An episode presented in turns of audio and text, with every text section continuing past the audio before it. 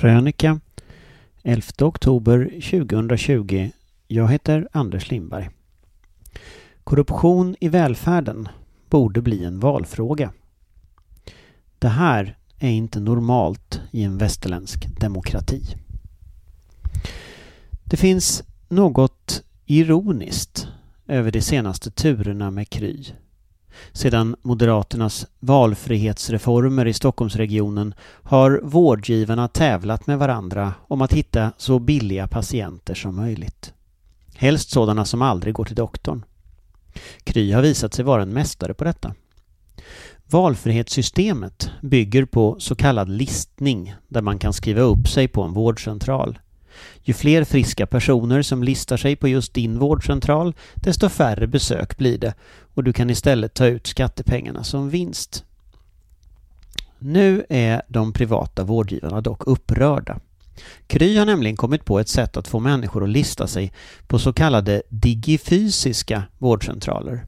Med några enkla knapptryckningar listas friska patienter som egentligen bara ville ha ett nytt recept eller var lite oroliga för sin hosta på Krys nya vårdcentral på Östermalm. Eftersom de flesta patienter aldrig lär dyka upp digifysiskt är det lätta pengar. Regionpolitikerna sätter nu teatraliskt huvudet mellan händerna och säger Vojne, Vojne, inte kunde vi tänka oss att rika och friska patienter skulle vara mer populära än fattiga och sjuka. Vojne, Vojne. Men det är hyckleri. Låter man marknaden styra blir det så här. Finansregionrådet, Irene Svenonius, var tidigare konsult åt vårdjätten Aleris och vet mycket väl hur branschen fungerar. Kry är bara lite bättre än övriga på att mjölka systemet. När Krys nya vårdcentraler öppnade i september gjorde Dagens Nyheter ett mysigt hemma hos-reportage på plats i lokalerna tillsammans med Irene Svenonius som villigt ställde upp som dragplåster. Citat. Det är en offentlig hemlighet att vi verkligen velat få in dem under Region Stockholms vingar, sa hon i DN. Moderaterna låtsas inte ens att det skulle finnas någon rågång mellan dem och vårdjättarna. Normalt väljer Svenonius noga vilka medier hon pratar med och vem hon debatterar med. Precis som föregångaren Filippa Reinfeldt som gick direkt från politiken till ett toppjobb på Aleris vet hon att all publicitet inte är bra publicitet. Men denna sammanflätning i det fördolda mellan näringsliv och politik, i andra länder ofta benämnt korruption, ligger i tiden. Det är på många sätt det postdemokratiska samhällets första stadium. I Ann Applebaums bok Demokratins skymning, Albert Bonnier 2020, går pengarna som en röd tråd genom Donald Trumps presidentskap, Brexit, det polska högerpopulistiska partiet Lag och rättvisa och Viktor Orbáns Fidesz i Ungern. Trump är inte bara affärsman och Viktor Orbán har inte bara låtit sin egen släkt bli rik. Vinstintresset, korruptionen, är ingen bieffekt utan en integrerad del i högerpopulismens politiska portfölj. Det är ekonomiska intressen som kan tjäna på statens politik i form av kontrakt, skattesänkningar eller direkta bidrag rör sig sömlöst ända in i de beslutande församlingarna eller i regeringen. Som i Stockholm ungefär. I huvudstadens kommunfullmäktige, Sveriges största kommun med flest friskolor, sitter Ulla Hamilton, Moderaterna, VD för lobbygruppen Friskolornas riksförbund hon sitter inte ens på två stolar. De flyter samman till en. När Feministiskt initiativ i augusti la en motion som berörde friskolor fick de inte svar av kommunledningen. Istället var det Ulla Hamilton som tog debatten tillsammans med Claes Nyberg i Centerpartiet.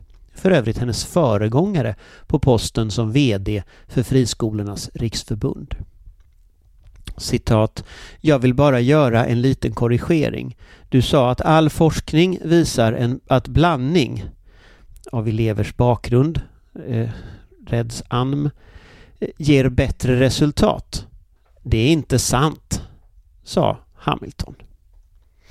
Istället betonade hon vikten av att välja skola medan Claes Nyberg försökte byta ämne till boendesegregation.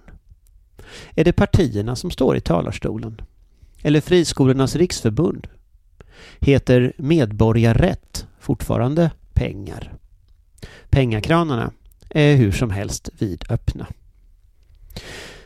Det här är inte normalt i en västerländsk demokrati. Cirkusen kring hemligstämpeln på statistik för friskolor, elevsammansättning, betyg och liknande är inte heller direkt ett hälsotecken. Eller att Internationella Engelska Skolans hyresavtal med Skellefteå kommun är en affärshemlighet. Något tankesmedjan Balans offentligt kritiserat men som inte fått någon större uppmärksamhet. De ekonomiska intressena har kringskurit demokratin så långt att politisk debatt i vissa frågor inte längre är möjlig. Sannolikt för att pengakranarna till välfärdens oligarker skulle stängas om väljarna fullt ut fick svar på frågan Vad fan får jag för pengarna? Inte heller Socialdemokraterna orkar föra debatten. Trots miljardsvinn från välfärden rakt ut i vård och skolbolagens privata fickor när de försökte i den så kallade Reepalu-utredningen som föreslog begränsningar av vinstuttag ur välfärden vände sig välfärdsföretagen till SD. Citat, intresset var enormt. Vi fick så många förfrågningar att vi fick göra en kö, sa Per Ramhorn, SDs sjukvårdspolitiska talesperson till Dagens Industri. Enligt Expressen försåg Theodor Kostinen på eh, Näringslivets mediaservice SDs finanspolitiska talesperson Oskar Sjöstedt med politiska underlag. De umgicks även över en bättre middag på lyxkrogen Gondolen i Stockholm. Uppvaktningen fungerade. Och Sverigedemokraterna är idag sannolikt det parti som mest lojalt värnar välfärdsbolagens vinster. Vad går då att göra? Svenskt Näringsliv vill att vi ska tro att svaret är ingenting. Att vi ska ge upp och acceptera deras fria dragningsrätt på skattemedel. När 60 procent av riksdagen är borgerlig kan ändå inget göras. Ett annat alternativ är att faktiskt göra korruptionen till valfråga och tvätta byken offentligt.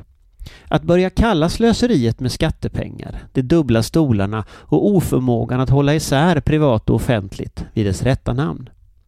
Politisk korruption tål inte granskning, ogillar debatt och är rädd för dagsljus. En vinnande strategi kan alltså vara att utsätta den för precis det.